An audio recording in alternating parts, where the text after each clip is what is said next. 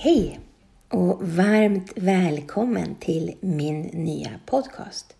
Jag heter Marlene Burwig och jag är socialdemokratisk politiker från Uppsala. Jag har under de senaste fyra åren haft möjligheten att leda arbetet i Uppsala kommun som kommunstyrelsens ordförande och är nu sedan valet nyvald riksdagsledamot. Och har då tillträtt och fått det här uppdraget i en väldigt, väldigt speciell tid för Sverige och för svensk politik. Eh, vi har ju nu 68 dagar som det har gått sedan valet och vi har ingen ny regering på plats. Vi har fått uppleva både eh, att riksdagen, den nyvalda riksdagen, en majoritet där röstade ner Eh, Stefan Löfven som statsminister.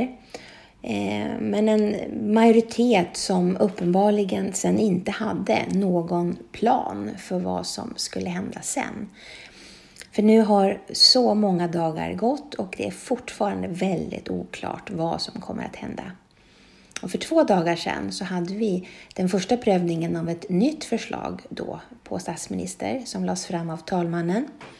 Och vi hade då en omröstning om Ulf Kristersson som då gick fram och ville pröva en möjlighet till en regering bestående då av Moderaterna och Kristdemokraterna. En väldigt liten regering eh, med ett litet underlag eh, i riksdagen. En väldigt högerkonservativ regering Eh, med då, eh, som skulle bli beroende av ett aktivt stöd av Sverigedemokraterna. En regering som skulle vara ett hot mot sammanhållningen i Sverige eh, och ett, ett hot mot de värderingar som vi står för och som vi kämpar för. Och det var ju då en majoritet i kammaren som var emot Eh, det förslaget och det röstades då ner. Och nu har eh, talmannens sonderingsuppdrag gått vidare eh, det har nu gått till Annie Lööf som har en vecka på sig att samtala och se om hon hittar någon möjlighet för att komma framåt. För det jag ser och det vi socialdemokrater ser, det är ju behovet av en ny blocköverskridande regering som tar ansvar för den situation som Sverige står inför. För det, den sammansättning som vi nu har i parlamentet, i Sveriges riksdag och eh, som kan ta sig an de stora utmaningarna som vi står inför. Så jag hoppas dels mycket på att eh, faktiskt Annie under den här veckan eh, kanske hittar en annan ingång i samtalen. Det återstår ju att se vad hon lyckas med och vad hon klarar av. Men eh, vi måste, det måste ju hända saker i, i, i, inom ganska snar framtid också så att vi kan komma framåt. För det finns mycket som vi behöver göra.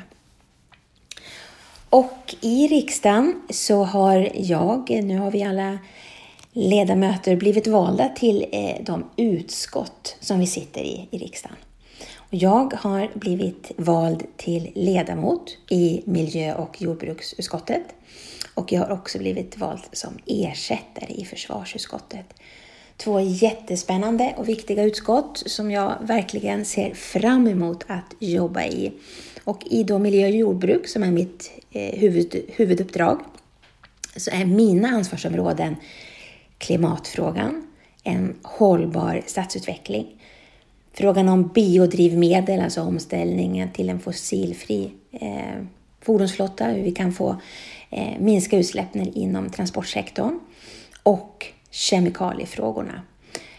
Oerhört stora, viktiga områden som jag verkligen ser fram emot att lära mig mycket, mycket mer av. Eh, flera av dem har jag jobbat med. Andra eh, är eh, nya områden så att jag ser mycket fram emot att få fördjupa mig, eh, lära mig mer. Eh, träffa eh, många mm, människor och organisationer som eh, jobbar och eh, kämpar inom de här områdena och driver frågor. Eh, och är det någonting som du skulle vilja eh, prata med mig om inom de här områdena eh, så får du jättegärna kontakta mig. Och eh, jag vill verkligen som sagt lära mig mer och, och höra vad just du tycker inom de här områdena.